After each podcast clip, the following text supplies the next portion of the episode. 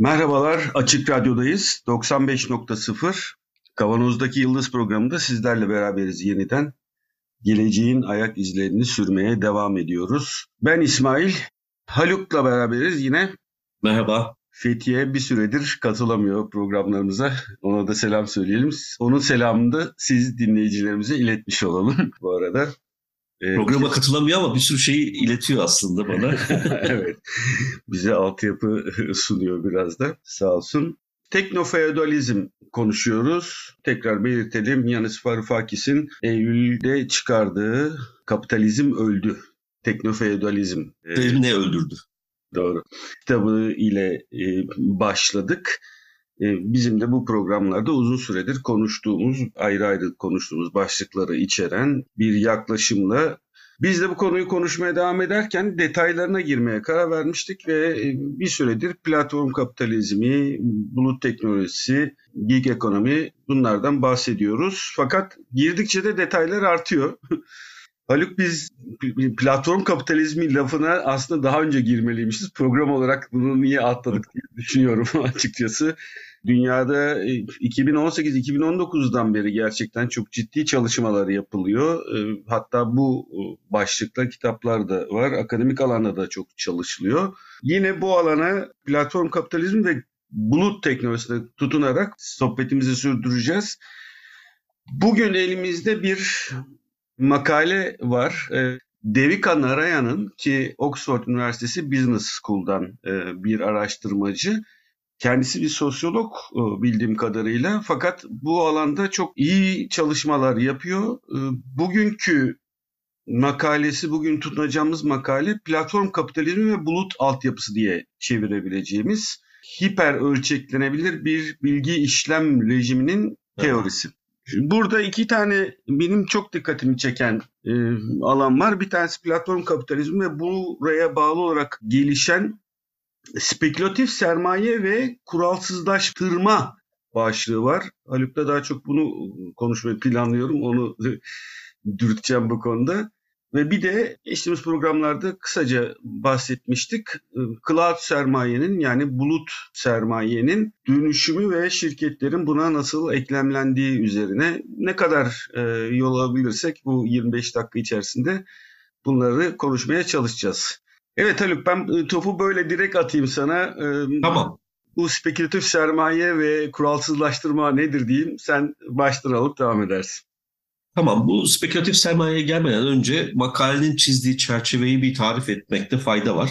Şimdi makale bir kere çok çok önemli bir dergide yani bilimsel prestij açısından herhalde işte en iyi e, bir kendi alanındaki en iyi dergilerden bir tanesi Environment and Planning'de yayınlanıyor birkaç tane anahtar kelimesi var. Platform kapitalizmi, bulut altyapısı. Şimdi bu mesela bizim ilk kez bu programda dile getirdiğimiz bir şey bulut altyapısı. Biz daha önce buluttan bahsettik. İşte e, şey e, Varoufakis bulut sermayeden e, bahsetmişti. Bulut altyapısı. Bunun altını çizmekte fayda var. Çünkü makalede ortaya konan farklılık esas itibariyle burada düğümleniyor. Ve bu iki olguyu belirleyen ve dönüşümün temelini oluşturan işte senin de bahsettiğin gibi hiper ölçeklenebilir yani kas, o, dolayısıyla hiper ölçeklenebilirlik ne demek onun da bir açmamız da gerekiyor. Computing yani bu hesaplama diye genelleştirelim ama e, software yazımını yani yazılımı da içeriyor. Ondan sonra işte yazılımları kullanarak ürün haline dönüştürülebilecek hesaplamaları içeriyor ya da bir işin yapılması bu geleneksel iş kollarında da bazı faaliyetlerin gerçekleştirilmesi için ihtiyaç duyulan hesaplamaları da içeriyor. Dolayısıyla böyle bir rejim olarak bunu tanımlıyor Narayan. Şimdi bu makalede ısrarla üzerine durulan yenilik bulut altyapısı kavramı aslında. Çünkü platform kapitalizmi bize haksızlık yapma. Yani bu ilk kez 2016'da kavramsallaştırılmış bir olgu. Biz de e, herhalde 2018-2019'dan beri bundan zaman zaman bahsediyoruz ama bütün herkes gibi literatür, akademik literatüründe çoğunlukla yaptığı gibi ki Narayan onu eleştiriyor. Platform kapitalizminin işte bu gig tarafı üzerinde duruyoruz. Yani ücretli iş ilişkisini dönüştüren güvencesizleşmeye doğru süratle yönelen yeni bir çalışma modeli olarak duruyoruz. Çünkü esnaflaştırma bizim, diye daha Evet, esnaflaştırma demiştik biz ona. Ama bu bulut altyapısına gelecek olursak yani platform kapitalizmini daha çok konuştuğumuz için burada detaylı üzerinde durmayacağım. Bulut altyapısı daha önem veriyor Narayan buna. Çünkü diyor bu platform kapitalizme aslında ruhu üfleyen bu bulut altyapısıdır diyor. Ne kastediyor bu altyapıdan? Biz buluttan bahsederken çoğunlukla işte inanılmaz bir veri depolama alanı olduğundan bahsettik ve bu o kadar büyük bir hale geldi ki 3-5 tane devasa şirketin dışında bu alana girmenin neredeyse imkansız hale geldi ve bunu da bu kadar büyümüş altyapılarla beraber bu şirketlerin çok büyük bir karşılaştırmalı üstünlüğe sahip olduklarını ve dolayısıyla alanı bir anlamıyla tekelleşerek kapattıklarından e, bahsetmiştik. Çok kısaca A- şeyi de ekleyeyim. Bu arada birkaç tanesi Amerika'da, bir tanesi de Çin'de, Avrupa'da olmayan bir... E, evet, Varoufakis'in altını çizdiği şey buydu. Yani evet. Avrupa bu konuda geri kaldı artık geçmiş olsun. Yeni demişti. Yeni evet. rejimde e, onun pek bir e, ağırlığı olmayacak diyor evet. Varoufakis. Şimdi ama bu e, bir veri depolamanın ötesinde bir şey. Onu bir aslında pek çok kişi farkında zaten pek çok kişi altında çiziyor. Çünkü burada sadece veri depolamıyor. Bir tür yazılım geliştirme ya da yazı, çeşitli yazılım geliştirmek için çeşitli araçları da kullanabilme imkanı var. Yani veriyi de gönderiyoruz oraya şirketler ama aynı zamanda oradaki yazılım geliştirme aletlerini, imkanlarını kullanarak yazılımlarını da geliştirir hale gelmişlerdi. Burada hiper ölçeklendirilebilir computing dediği, hyper scalable computing regime dediği aslında bütün bunların ötesinde bu bulut faaliyetin, bulut alanının çok sayıda software'i hatta işletim sistemini sanal makineler oluşturarak evet. bu, bu eski bir kavramdır. Yani kavramsal düzeyde teknoloji olarak eski bir şeydi. Yani 20-25 yıllık falan bir meseleydi. Şimdi bu tabii güçlü bir şey. Çünkü bir nevi platform bağımsız hale getiriyor. Yani işletim sistemi bağımsız hale getiriyor bulutu. Dolayısıyla siz buluta bağlandığınız zaman bir işletim sistemi ihtiyacınız varsa bunu tercih edebilir hale geliyorsunuz. Şimdi bu ölçeklendirme bu devasa bulut kapasitesinin bölümlendirilerek her şirketin kendi makinasını bir anlamıyla tanımlayabildiği bir alan yaratma imkanı veriyor. Şimdi bu ne sağlıyor insanlara, şirketlere daha doğrusu? E o zaman benim bir yazılım yatırımı yapmama gerek yok. Donanıma hiç gerek kalmıyor o zaman. Donanıma gerek yok. Çünkü onu da kiralıyorum. Sunucu yani donanımdan ee, evet. Sunucuyu barındırması gerekmiyor ki büyük para. Gerekmiyor. O zaman ne lazım? Fikir lazım bana. Şimdi bir de şöyle durumlar da var. Tabii bu büyük bir esneklik aynı zamanda.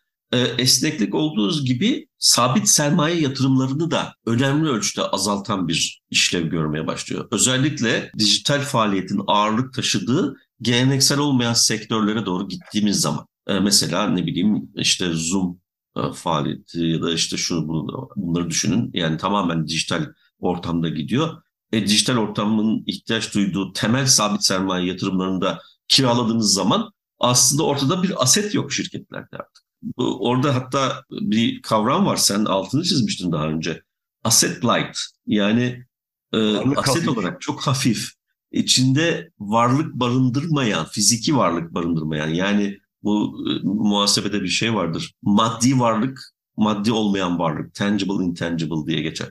E, maddi varlık barındırmayan şirketler, devasa şirketler ortaya çıkmaya başladı. Mesela Zoom'u al. İşte o makalede bir örnek veriyor. 2021'de Zoom 300 milyon günlük toplantı şeyine ulaşmış. Hayal edebiliyor musun yani? bir günde Zoom platformunda 300 milyon toplantı gerçekleştiriliyor. Ve bunun için Zoom'un kullandığı insan sayısı 4000 civarında diyor makale. Evet hemen şimdi burada şöyle bir yeni makaleden bir araya gireceğim. Bir film platformu ya da bahsettiğimiz gibi online toplantı platformunda talepte ani artış olduğunda hızla sanal işletim satın alabiliyor diyor evet. makalede. Fiziksel sunucu almadan yani biraz önce bahsettiğimiz gibi donanım herhangi bir firma bu bulut teknolojilerinden kiralama yapıyor. Doğal olarak da buna bir sermaye yatırmıyor. Ya da pazar değişikliği ya da pazarda küçülme gibi seçimlere girdiği zaman da batık maliyet oluşmuyor. Platformda abone olduğu sanal makinelerin sayısını azaltarak devam ediyor. Yani burada bir boşa çıkan, hurdaya atılan malzeme falan filan oluşmuyor. Buradan da bir kayıp olmuyor diye söylüyor makale. Evet, ölçeklendirme işte burada devreye giriyor zaten. Ölçeklendirme e, yani bütün her türlü genişlemelere, daralmalara imkan tanıyan bir şey. E, arka planda işte Zoom'un kullandığı bulut, bakın Zoom burada 300 milyon günlük toplantı ağırlayan bir platform olarak aslında altyapının sahibi değil. Altyapının sahibi başka birisi muhtemelen ya Google ya Amazon ya bir şey yani. Onu kullanıyor. Dolayısıyla şöyle bir düşün, bir kolaylık olması için izleyiciye e, şöyle bir karşılaştırma yapalım. Şimdi 90'ların sonunda olsaydı Zoom ne yapacaktı? Yani birdenbire Zoom'un ürününe büyük bir talep oldu işte. Zoom halen kiralama yaptığını kabul edelim. Tamam mı? Yani satın alma zaten mümkün değil de halen kiralama yaptığını kabul edelim. Ne yapacak? Telefon edecek servis sağlayıcıya. Servis sağlayıcı diyecek ki buyurun talebiniz nedir? İşte biz şöyle şöyle çok acayip bir e, toplantı talebi var. E, sunucu şeyimizi artırıp kapasitemizi artırmak istiyoruz. Hay hay işte aşağıdaki formu doldurun. Onun üzerine form doldurulacaktı. İşte para ödenecekti. Orada bir alan açılacaktı. Zoom'da alacaktı. Değil mi? Şimdi bir altyapı müşterisi, altyapının e, kullanıcısı olarak Zoom böyle yapmıyor artık. Çünkü bütün bu ara aşamalar ortadan kalktı ölçeklendirilebilir. Yani orada servis sağlayıcının, altyapı servisini sağlayan şirketin, o şirketin devasa, akıl almaz büyük bir şey var, kapasitesi var. Ve işte Zoom'la bir başka şirket işte azaltıyor, Zoom artırıyor bilmem ne. Böyle sürekli müşterilerin sürekli değişik değişen miktarlarda e, kiralama yapma imkanı veren bir ölçeklendirme şekli. Bu, bu bir yazılım teknolojisi tabii bunun arkasında yatan. Ve bu çok önemli bir teknoloji. Biz bunun farkında değiliz. Ondan bahsediyor makale. Çok az bir miktarda bahsediyor ama bahsediyor. Bu dolayısıyla şöyle bir şey de doğuruyor bize. Finans sektörünü ile senin sorduğun soruya gelmek istiyorum burada. Finans sektörünü ele alalım. Finans sektörü işletmelere kredi verirken ne yaparlar? Bir, bilançolara bakıyor değil mi? Bilançolara baktığı zaman işte karlılık, şu bu bilmem nakit akışı falan filan bir takım değerlendirmeleri vardır. Ama bir yandan da ya ulan olur da işler kötüye giderse bu firmada değer atfedilebilecek aset miktarı nedir diye bakar. Yani bina, e, mal evet. falan değil mi? Normalde falan klasik. Evet.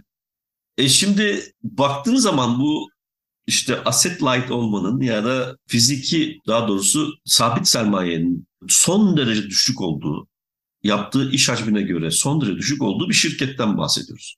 O zaman ortada e, bizim maddi olmayan varlık olarak adlandırdığımız yüksek değer atfedilen bir faaliyet var, şirket var.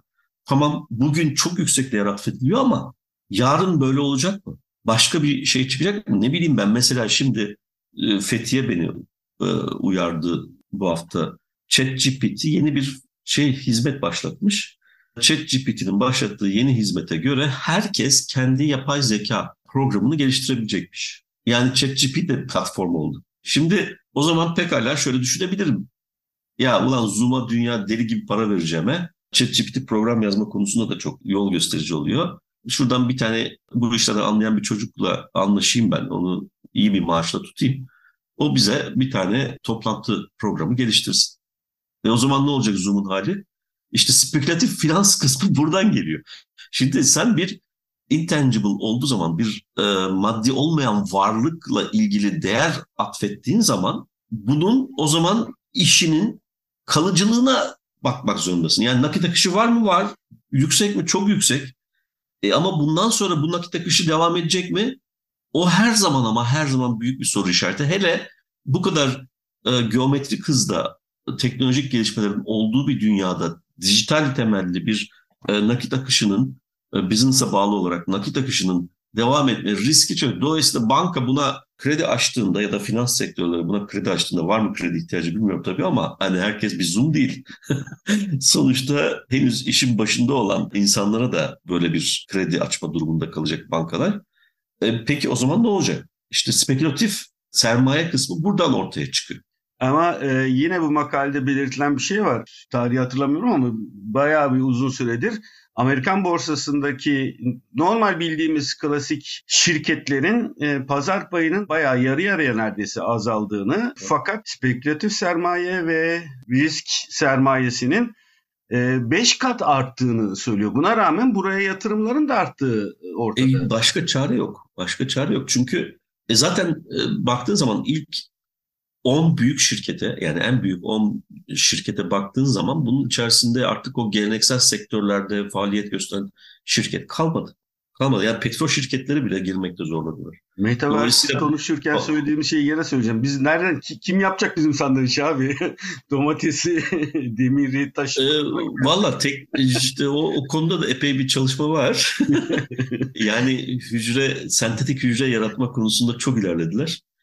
Neyse, Sanıyorum tamam. o sentetik hücreyi yaratan printerlardan alarak onu da kendimiz yapma imkanına kavuşacağız. Peki ben şimdi böyle bir durum var. O zaman diyor Narayan bunu bir benzetme yapmak gerekirse ya da bir karşılaştırma yapmak gerekirse karşılaştırılabileceğimiz tek şey elektrik ağının kurulmasıdır diyor. Yani otoprodüktör olmaktan enterkonnekte elektrik sistemine geçildiğinde karşı karşıya kalır. Çünkü düşün devasa bir enerji ihtiyacı olan bir iş yapacaksın. Bunun için neredeyse o işi gerçekleştirmek üzere yapman gereken sabit sermaye yatırımının üstünde ondan daha fazlasını otoprodüktör olarak elektrik üretmek amacıyla yapmak zorundasın. Kendi üretim için yani evet. Evet. Çünkü enerji ihtiyacım var bu. Dolayısıyla bu aslında 20. yüzyılın başında endüstriyel gelişimin önünde önemli bir engeldi. Bu engelin aşılması işte bu elektrik üretiminin ve dağıtımının bir ağ olarak tasarlanmasıyla gerçek. Bunu bu herhalde e, en önemli altyapı yatırımıydı ve bu büyük bir etki yarattı diyor Narayan. Bu hiper ölçeklendirilebilir hesaplama düzenini de bir altyapı olarak aynı etkiyi yapacağını, yaptığını hatta ona göre ifade ediyor. Dolayısıyla bu ikisini karşılaştırmak mümkün olabilir. O zaman da tabii şey çok naif kalıyor. Yani bu platform kapitalizminin sadece iş gücü piyasasında yaptığı, yarattığı etkileri tartışarak e, hüküm vermek, karar almak veya işte bir basit depolama faaliyeti olarak görmek, bulut işlerini basit bir depolama faaliyeti olarak görmek e, yanlıştır diyor. Bu bütün her şeyi hızla dönüştürecek ve yeni bir seviyeye e, bizi taşıyacak bir altyapı gelişmesidir diyor. Evet, e, biz şeyde platformlardan da konuşurken işte teknofeodalizm lafını e, altın çizmek için hep lordlardan bahsettik ve daha çok bu platform sahiplerini kastederek söylediğimizi belirtmiştik. Buradaki Narayan'ın e, senin bahsettiğin yöndeki eleştirilerinden bir tanesi de şu. E, bu platform şirketleri zayıf düzenleyici yasalar sayesinde platformları düzenleyici yasalar olmadığı için mesela konaklama firması dünya çapındaki konaklama firması ki kaldı ki bir tane konaklama evi ya da binası olmayan bir firmadan bahsediyoruz. İmar yasalarını atlıyor. E, lokal imar yasalarını tanımadan iş yapabiliyor.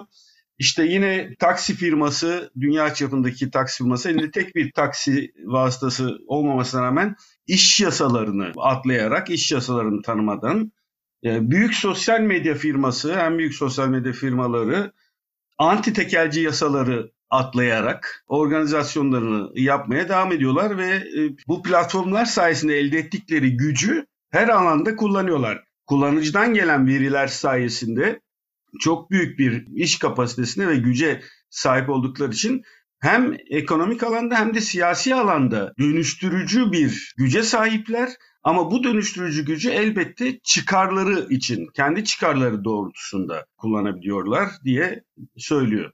E, eleştirinin evet. başında bu vardı.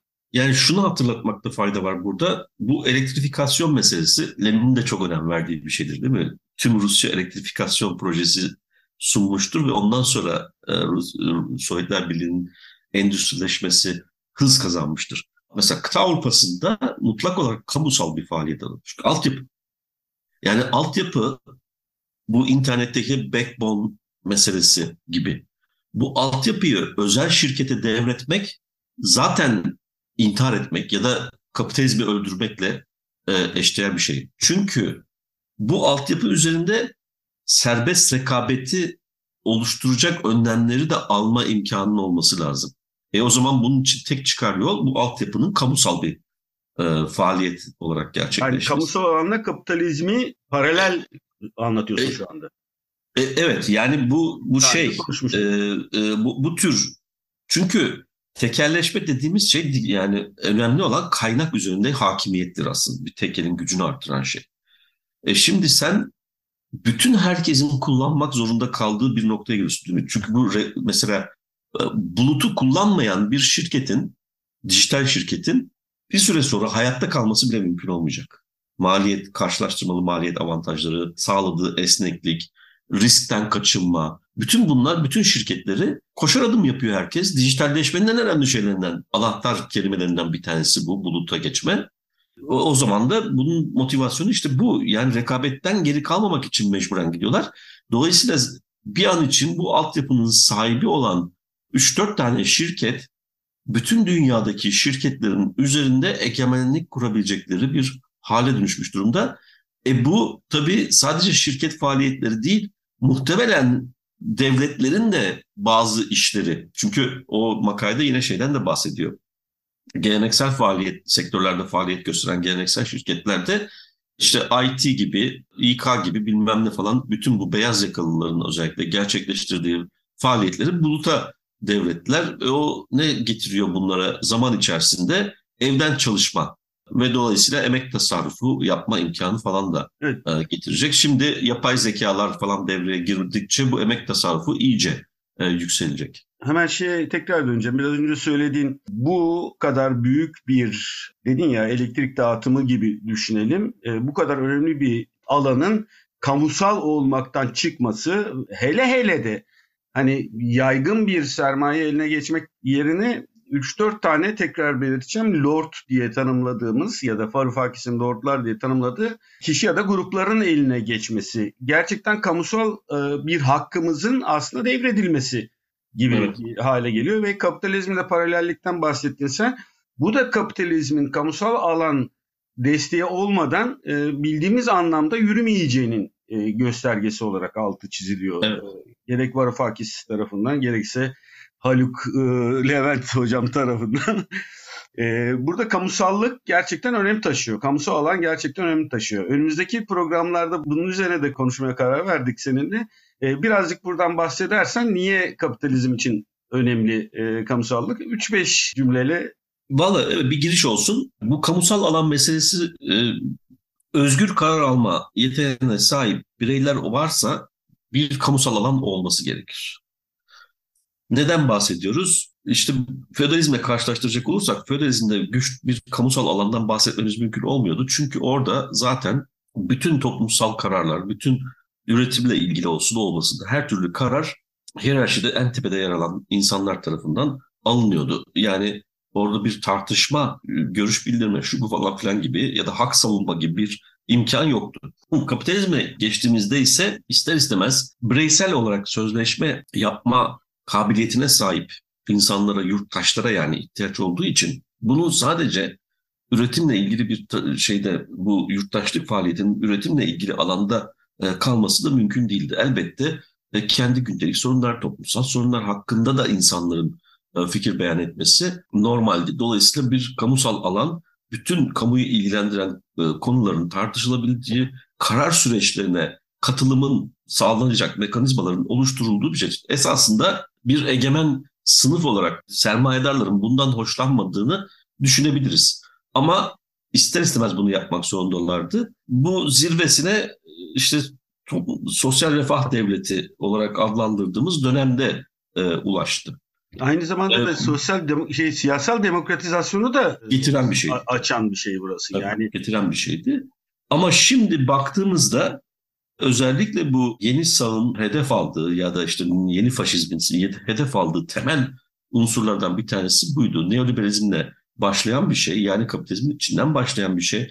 Ama bu süreç yani kamusal olanın dışlanması süreci teknolojideki bu gelişmelerle beraber yurttaşın artık doğrudan doğruya imha edilmesine doğru yönelmiş durumda. Çünkü bu bahsettiğimiz düzen, bahsettiğimiz rejim kamusal alana ihtiyaç duymuyor, yurttaşa hiç ihtiyaç duymuyor.